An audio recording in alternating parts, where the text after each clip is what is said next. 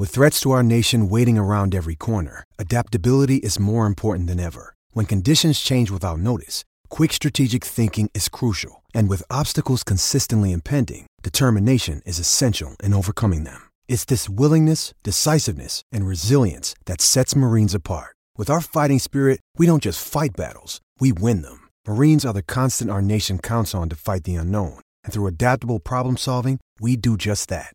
Learn more at marines.com.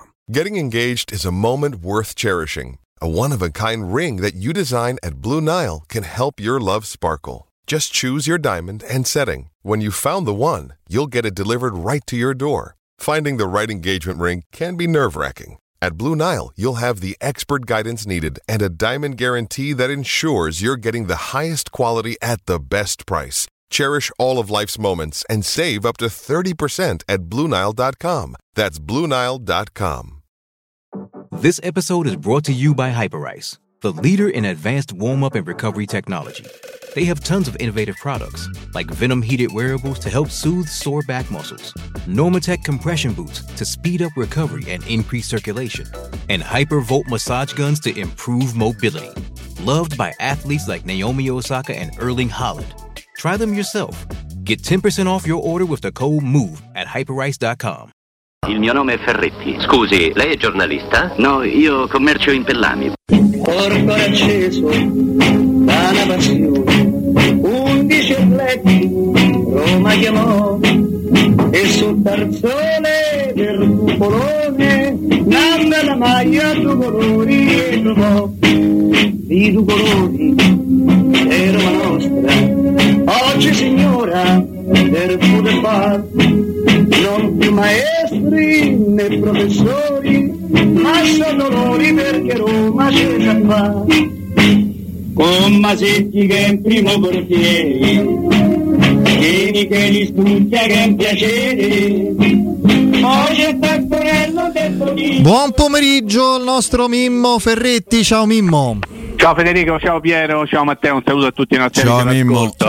Ciao, buon Natale a tutti, buon Natale. Buon Natale. Sì. Compleanno di Francesco, sì. Francesco. Secondo te, Pia, a me chi è che mi ha ammazzato stamattina di prima ora con Buon Natale? Qualche pilone? Sì. Beh, esattamente. Quindi dobbiamo. So. Allora, posso chiedere di fare un saluto tutti insieme? Sì. A un personaggio, un giornalista che ha inventato il calcio alla radio qualche annetto fa, che mi è capitato di sentire stamattina, un grande piacere, e al quale ho detto che l'avremmo salutato. Mario Giobbe, vi dice qualcosa? Sì, come no. Okay, Mario che è all'ascolto, è un saluto enorme, una bella chiacchierata sulla sua e nostra Roma. Gli ho detto che l'avremmo salutato tutti insieme ed eccoci qua. Era il coordinatore di Domenica Sport, è uno di quelli che ha inventato tutto il calcio minuto per minuto. Sì. Come no, Mario Giobbe. Devo dire, c'è un ricordo molto bello e in questo senso Piero può capirmi, perché è stato membro esterno durante l'esame da professionista. Come si diceva quando c'era un giornalista che faceva parte della commissione? Membro esterno, cosa del genere. Quindi qualche annetto fa. Sì, pensa che, se non ricordo male, eravamo io, il Baciantino e Jacopo Volpi a fare l'esame in quella dove il Baciantino sezione. Sta per Marco Cherubini. Per Marco Cherubini. Esattamente. Quindi insomma era una bella. Poi c'era anche Federica De Davide, che qualcuno di voi conoscerà. Sì. E insomma, era soltanto un grande ricordo, soltanto per parlare un attimo di Mario Giobbe, che ha fatto veramente la storia del calcio alla radio, anche se era Radio Rai, ovviamente. Certo. A quei tempi c'era soltanto quello lì. Eccoci, siete pronti? Ecco. Senti, prontissimo. Mimmo, vigilia di Genoa-Roma, io però volevo partire da Smalling, che non ci sarà assieme, ed è l'unico comparso, punto. Non l'unico, è uno dei quattro assenti, assieme a Renato Sanchez, e parte Abraham e Kumbulla. Però volevo chiederti questo, il nostro Stefano Petrucci 2 giorni fa ha parlato di ha fatto una diagnosi precisa che è stata cioè mancherebbe altro, visto che poi si parla non di mercato, che pure lì bisogna essere seri, ma di questioni mediche. Devo dire confermata oggi anche da un articolo del Corriere dello Sport. Allora io però di Roberto Maida. Io però mi chiedo, Mimmo, a questo punto, ma questa scelta di far guarire per bene e riavere il vero Smalling se poteva fare prima? Cioè, bisognava farlo giocare male, lui perdere punti, peggiorare la situazione e poi non averlo. La situazione si è peggiorata perché ha giocato. Allora, nel momento che ho capito, ma ce l'aveva. Cioè, non può essere che questa spiegazione, Federico, perché sennò è da prendere e da cacciare tutti, perché sennò sarebbe veramente assurda una cosa del genere. Probabilmente loro hanno detto: vediamo come va, proviamo. Andiamo avanti e probabilmente la situazione non è migliorata, anzi, come dicevo. Ti ricordi nei post partita che la prima cosa che tu ci dicevi, ma anche con noi, eccetera, era che non è Smalling, questo è un altro. È un altro. Per proprio non è lui. No, assolutamente. Quindi... E quindi non era nemmeno tanta colpa sua, se vogliamo, delle prestazioni assolutamente deficitarie, perché non stava bene. Lì si è tentato di fare qualcosa, forse c'era necessità / obbligo di farlo giocare anche in quelle condizioni, perché non c'erano alternative. Tanto, Fede, l'abbiamo capito, la Roma gioca a 3, non giocherà mai a 4, sì, perché Mourinho è convinto che non abbia difensori esterni soprattutto per giocare a 4, e quindi deve giocare a 3. In quel momento Indicano gli dava la minima assicurazione. Non aveva capito ancora, adesso non lo tratta così male. Ci ha detto Mourinho. Sì, è vero, il 19 agosto sono quasi passati 40 giorni, quindi spero che qualcosa abbia imparato. Comunque contro il Torino è stato il giocatore che ha manovrato il maggior numero di palloni, incredibilmente, credo 96 se non mi ricordo male, quindi insomma qualche cosina l'ha fatta. Deve fare di meglio ovviamente, soprattutto deve difendere meglio oltre che a toccare un sacco di palloni. Però forse la risposta alla tua domanda, tornando a Smalling, è semplicemente quella: hanno provato a vedere se la situazione insomma in qualche modo si tranquillizzava, in realtà poi è peggiorata e finalmente... grazie a Stefano Petrucci, che ovviamente salutiamo, al quale io mando un grandissimo affettuoso abbraccio, abbiamo saputo in anticipo rispetto a tutti gli altri, si dice così, no? Perché è giusto anche dirlo, qual era il vero motivo. Non era un problema muscolare, è un problema tendineo, e quindi la situazione è abbastanza particolare. Poi ho anche letto, come avete fatto voi, si tenterà di recuperarlo dopo la sosta. Cioè, la sosta, voglia giocare prima della sosta, quindi ci sarà ancora da fare qualche partita.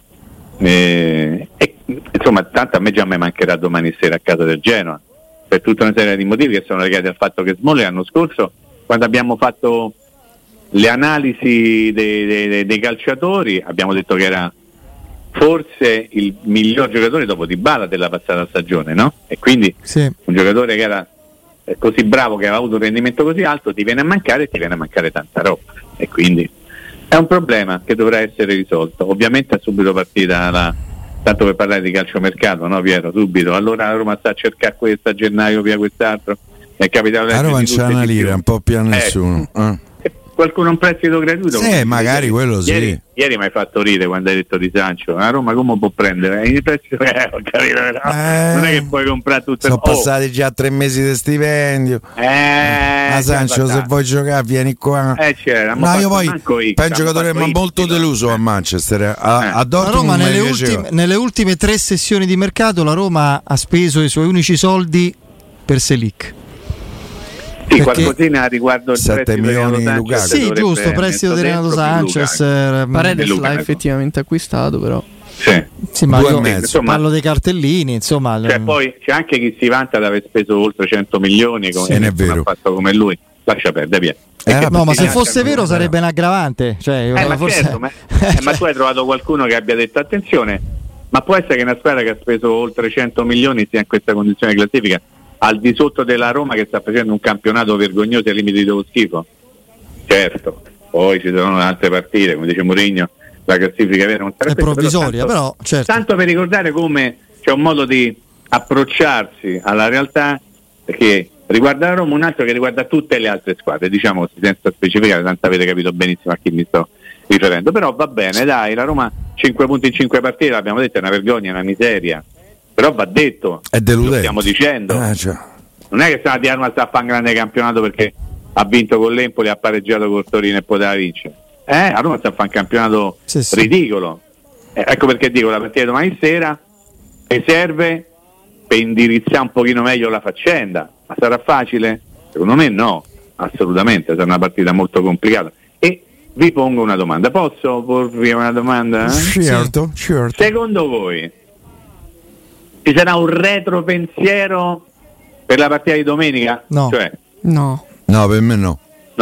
O meglio, voglio sperare di no, perché È importante. Poi ci dicono sempre la partita che conta la prossima. Sì. Ecco. Sì. Allora facesse modo conta. Credo che Mourinho meglio di noi sappia che domani sera servono i 3 punti. Assolutamente sì. E quindi la Roma migliore possibile. Quindi se la Roma migliore possibile è la migliore possibile, è quella che vede Lukaku, Dybala e Lukaku davanti. Sì. Giusto? Sì, sì. Cristante, Paredes, Pellegrini. Sì. Io su quindi, Paredes. Quindi ti è. Non so, a me che devo fare? Perché non ti piace a te, ho capito? No, perché lui continua a dire trequartista Pellegrini. Insieme a Cristante io faccio fatica a vederlo. Poi spero che mi smentisca partita dopo partita, Poi per me domani sera Pellegrini gioca trequartista, per me fa 3-4-1-2. 3-4-1-2. Sì, con Pellegrini dietro a Lukaku Dybala. 3-4. E i due mediani chi sarebbero? Paredes e Cristante. Allora, Paredes gioca, o anche Bove. Non escludo Bove, per esempio. Non escludo ritorno, come cantava qua amica. Aouar non può giocare? Beh, se giocano Pellegrini e Dybala, Aouar no. È troppo, sì. Mi pare troppo, mi pare. Poi dopo... Io credo che Aouar sia il primo cambio proprio scritto per Pellegrini. Sono d'accordo con te, Federico. Stavo per dire quello, esattamente quello. Si divideranno la partita. Sì, faranno staffetta. Guardate che a Verona, voi ricordate Verona, a centrocampo era Paredes e Cristante Pellegrini, Sì. E non è che, insomma, come sono andate quelle cose? Ha cambiato tutto dopo il primo tempo, quindi, insomma... Sì, ci siamo fatti gol da soli dopo 4 minuti. Bravo, è stata una partita particolare. Però l'idea era quella, Paredes, Cristante e Pellegrini. Quindi se Pellegrini sta bene, Pellegrini rappresenta uno che, insomma, essendo il capitano della Roma, non dire che c'è il posto assicurato, ma insomma Mourinho ha dimostrato che quando ha potuto l'ha messo sempre dentro, mo che sta bene e insomma dovrebbe giocare e quindi l'idea mia è che si riproponga il centrocampo di Verona, a meno che, come dice Piero, se cambia il sistema, invece del 3-5-2 si va 3-4-1-2, 3-4-2-1 e quindi forse più 2-1 però che io proverei un 3-3-3-1 e chi sei Gigi Cani peraltro al quale voglio molto bene per alcune sue recenti dichiarazioni che mi hanno trovato polemica d'accordo. Col suo ex giocatore Adani però è così Fede, ma come questo c'era un abbastanza scarsetto che manca era titolare all'Empoli con me mo ci insegna il calcio ma pare che abbia risposto piccato a Dani al suo ex allenatore o sbaglio? Io non seguo. No, non è vero che non seguo, sa tutto da Dani Mimmo. No, io De Beppe a Dani no, guarda, mi basta sapere che fa parlare Cassano che no, perché poi ci stanno da dire le cose, no? Cioè Cassano ha detto ma qual è Atalanta e Fiorentina in Champions League e io ho detto va bene, mi fido, me voglio fidare, ricordate? Sì. Abbiamo anche già parlato, quindi se Atalanta e Fiorentina vanno in Champions League voi mi dovete dire tra Inter, Milan, Napoli, Juventus, Lazio e Roma non va in Champions League. Ma una la dico il Napoli perché o cacciano dici? No, perché secondo me lì sta succede lo schifo Moia Sansone con tutti i filistei. In 3 mesi sono riusciti a è successo di tutto a fascia tutto, è vero, una squadra che giocava senza bisogno di dovergli dire nulla, è arrivato quello che mette a chiesa al centro del villaggio, si è persa la chiesa e si trova più a chiesa, hanno spostato pure il villaggio e hanno spostato il villaggio facendo anche un altro ragionamento, chi tra Inter, Milan e Juve eliminando l'altro non va in Champions League, ragazzi è complicato dire Inter, Juve, Milan, una di queste tre non va in Champions League perché come dice Cassano amichetto vostro, ci vanno Fiorentina e Atalanta. Godaiu è regolare ieri sera, no? Assolutamente sì, perché guarda che il calcio d'angolo in fondo è un'opzione di vita, non è una certezza. No, io per esempio sono manco sicuro che Milik non stia in fuorigioco, sì, perché poi ti fanno vedere quello che te pare Beh vabbè, sul fuorigioco l'anno scorso vi ricordate che la Roma in Coppa fece un gol su una palla che era finita fuori, che venne che era contro il oddio chi era? Non lo ricordo anch'io però non mi ricordo che ci hanno legato l'angolo contro il Feyenoord il gol di Spinazzola bravissimo col Feyenoord esattamente volevo dirlo poi fece fallo laterale battuto da oddio chi era? Karsdorp? No, Karsdorp era infortunato forse Zalewski che riuscì a batterlo proprio molto avanti, si creò la mischia e Spinazzola fu rapido a tirare esattamente bravissimo, quindi c'era anche in questo caso un fallo laterale, un calcio d'angolo, queste cose così. Ma a proposito, che voi state a fare tanto gli zuzzurelloni sul centrocampo attacco. Ma gli esterni quali saranno domani sera? Che idea vi siete fatta? Pare Karsdorp e Spinazzola. Sì. Pare perché pare? Perché sono tanti. Tanto gentile e tanto onesto, pare. Quindi... perché Christensen è buono per la Coppa, no? Perché questa che non può giocare per le liste web, no, perché la collocazione di come diceva un vecchio amico mio, il collocamento come agenzia, della partita eccetera, no, la collocazione è come quella della partita di Coppa rispetto a quella precedente. Se dobbiamo pensare a una staffetta tra Karsdorp e Christensen tra una partita e l'altra, poi staffetta che non ci sarà dall'altro lato evidentemente. Zalewski proverà a essere per me rispolverato contro il Frosinone all'Olimpico, credo che giovedì insisterà su Spinazzola. Se Zalewski si sarà svegliata non gioca manco quella, però No, Piero, se io devo rischiare, io gioco Spinazzola, visto Zalewski. Piero, ti sorprenderebbe la titolarità di Karsdorp per domani sera? No. Neanche ricordando quello che ti è stato detto un paio di mesi fa sul conto di Karsdorp? No, perché poi insomma tu sai bene, il cronista è quotidiano. All'epoca era così, evidentemente qualcosa è cambiato, tant'è vero che abbiamo visto... è cambiato però, perché magari lo vendono a gennaio. Magari però finché ce l'ha che sapevi tu alla titolarità è un bel salto, sì. Salto. Tra l'altro con la missione di Mourinho quando l'ha mandato in campo mi ha sorpreso tantissimo la prima volta, adesso col passare delle partite sempre meno. Certo, però tu sei più tranquillo con K o con Cri? Con K o con Cri? O con Cri? Io ancora con K. Sembrava una parolaccia. No, dai. Chi ha detto con Cri? Fede mi pare. No, io con Karsdorp ancora. Con cazzo, te avevo fatto l'ambocco. Lo sai pure io. Lo so. Se ragazzi, devo parlare però... di sicurezza anch'io, anche se io lo vedo onestamente in crescita Christensen. Poi magari mi sbaglio io. No. Tu Mimmo?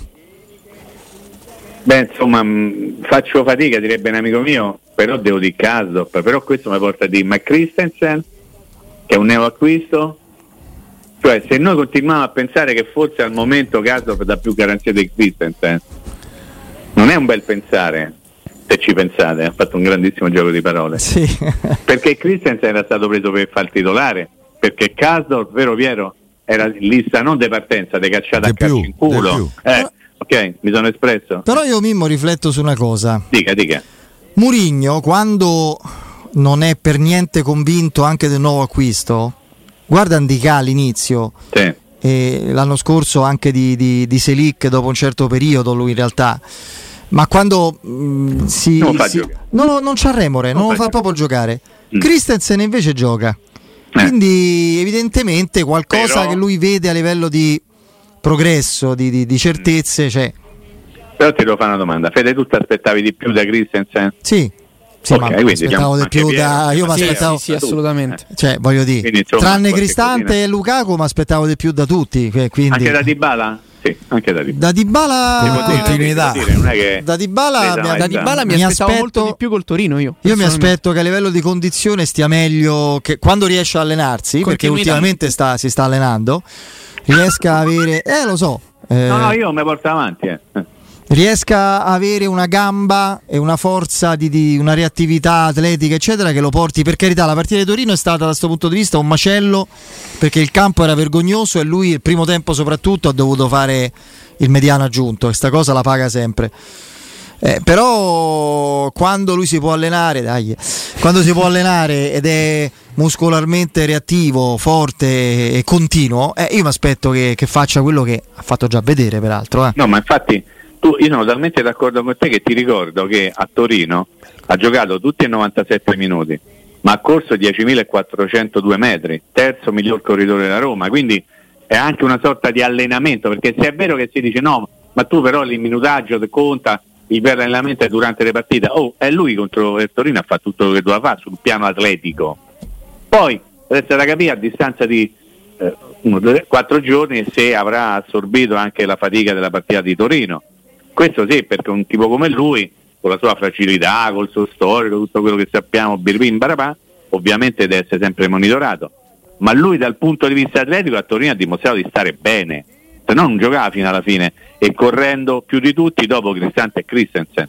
Quindi insomma, la preparazione è migliorata, adesso io ho sempre paura di queste cose, ma perché c'è il timore che poi no. Però Il Dybala di oggi, da un punto di vista tecnico, è un Dybala molto diverso rispetto a quello dell'inizio del campionato, e questo mi deve far sperare bene, per il meglio quasi, insomma, per un passettino in avanti rispetto a quello che ha fatto fino adesso, perché con l'Empoli ha fatto benissimo, col Torino ha fatto meno bene, siamo tutti d'accordo, soprattutto nel secondo tempo. Soprattutto nel secondo tempo dà una palla a Lukaku che se la pia bene, gli fa la fotografia o manda dentro la porta con tutto il pallone a Milinkovic Savic, avete presente? Sì. Quella palla in profondità che Lukaku poi tira al volo, se prende la porta è gol quello. Lo so, purtroppo non ha presa, però quella palla la dà quando aveva ancora la gamba giusta. E quella chiaramente è per lui una palla banalissima, no? Se vedi dal replay per uno come Dybala. Invece un giocatore normale non la dà con quel tempo, con quell'eleganza, eccetera. Quello è un duetto di due grandi giocatori nato un po' dal nulla. Io una cosa che auspico per esempio contro il Genoa, Mimmo, contro una squadra che sono convinto chiuderà tutti gli spazi e quando servirà, cioè fin da subito, proverà veramente a fare barricate, menare e ripartire in verticale. Contro questo tipo di avversario, e in assoluto, ma in questo tipo di partita, la Roma non deve cadere nella tentazione di impigrirsi, palla buttata in attesa che duettino Lukaku e Dybala, perché sono due giocatori che, proprio perché sono così forti, compreso Lukaku che non è un culturista, cioè questo equivoco, Mimmo, per le foto che i muscoli, Lukaku è un grande giocatore, sa giocare a calcio in modo, guardate l'azione, la palla che fa, che mette a Dybala. Le loro caratteristiche sono valorizzate da una squadra che cerca di giocare a calcio puntando su di loro. Guarda, il mio timore, riferimento alla partita di domani sera, è che il Genoa possa provare a fare la partita che ha fatto il Verona contro la Roma. Pensavo il Torino dicessi. No, il Verona, ti spiego perché. Perché il Verona aveva una strategia di gara precisa, no? Cioè far fare la partita alla Roma. Esatto. E la Roma si è trovata in grandissima difficoltà perché dopo 3 minuti e mezzo fu Patrizio, che cosa ha fatto? Si è fatto veramente il gol da solo, e lì il piano gara del Verona si è ancora amplificato, si è esaltato, esattamente, ha proprio dato il massimo della sua espressione, perché ha costretto la Roma a fare la partita, e quando la Roma deve fare la partita non è esattamente la sua miglior qualità quella di gestire il pallone, e ha dato l'opportunità al Verona di ripartire in contropiede alla prima occasione, e ti hanno fatto il gol in contropiede in una maniera manco in prima categoria, per non dire in terza categoria se vede un gol del genere. E la partita lì è finita, poi il secondo tempo l'hai fatto meglio, Montipò è stato impegnato, qualche cosina ha fatto, hai trovato anche il gol, tutto quanto, però la partita ormai si era un pochettino messa male in maniera definitiva. Ecco, il mio timore è che il Genoa possa far giocare la Roma, nel senso che se mette lì dietro bella coperta e poi lancia sta palla lunga per Gudmundsson o per Eteghi, che negli spazi larghi hanno la capacità di andarti a poter far male, e non fa quella di partita. Infatti il mio timore è quello. Lo so, allora, però se dovesse trovare la Roma il gol poi cambia tutto. No, ma c'è un altro ti voglio un attimo far ragionare prescindendo dal gol, nel senso che tu devi, se tu vuoi giocare e sai che vai a giocare una partita di questo tipo contro un avversario di quel genere lì, tu devi mettere i palleggiatori, cioè non devi mettere a fare la battaglia, ma devi mettere la partita sul piano tecnico, ok? Ecco perché io dico, se tu hai intenzione di fare o sarai costretto a fare la partita, ti serve gente che sappia accarezzare il pallone, no? Sappia giocarlo, che abbia qualità. Allora, che penso? A Pellegrini, penso a Dybala, penso a tutta una serie di giocatori che ti possono dare la qualità che ti serve, perché contro il Torino, che giocava in un altro modo rispetto al Genoa, ti serviva chi si metteva a fa botte con quelli del Torino, che ti inseguivano qualsiasi angolo del campo, e tu hai tenuto botta, perché lo ripeto, se tu non prendi un gol da una punizione laterale sbagliando la partenza per andare a colpire il pallone, quindi la scappata all'indietro toppata da tutti, tu la partita comunque la vinci o c'hai tantissime probabilità di vincere nonostante una prestazione che non è nelle tue corde, cioè gli scontri, i duelli e le cose. Se tu vuoi mettere la partita sul piano del possesso, devi mettere gente che quando c'è il pallone fra i piedi lo sappia accarezzare, lo ripeto, che non lo prenda a calci. Però temo che una partita di questo genere poi che cosa? Ti possa portare delle difficoltà quando il pallone ce l'hanno loro e magari lo buttano lontano. I due mediani del Genoa, se saranno confermate le iniziative, saranno Strootman e Badel, che uno che ha delle geometrie particolare, Bale lo conosciamo, no? È uno ordinato, elementare, un po' lento, però. Veterano della Serie A. Alla Fiorentina non mi dispiaceva, poi non è che abbia fatto cose. Non ha mai fatto il salto di qualità. No, però è uno che sa giocare a pallone con i suoi ritmi. Sì. Ne è passato pure Palazzo. Sì, è passato. Sì. Non se lo ricorda nessuno.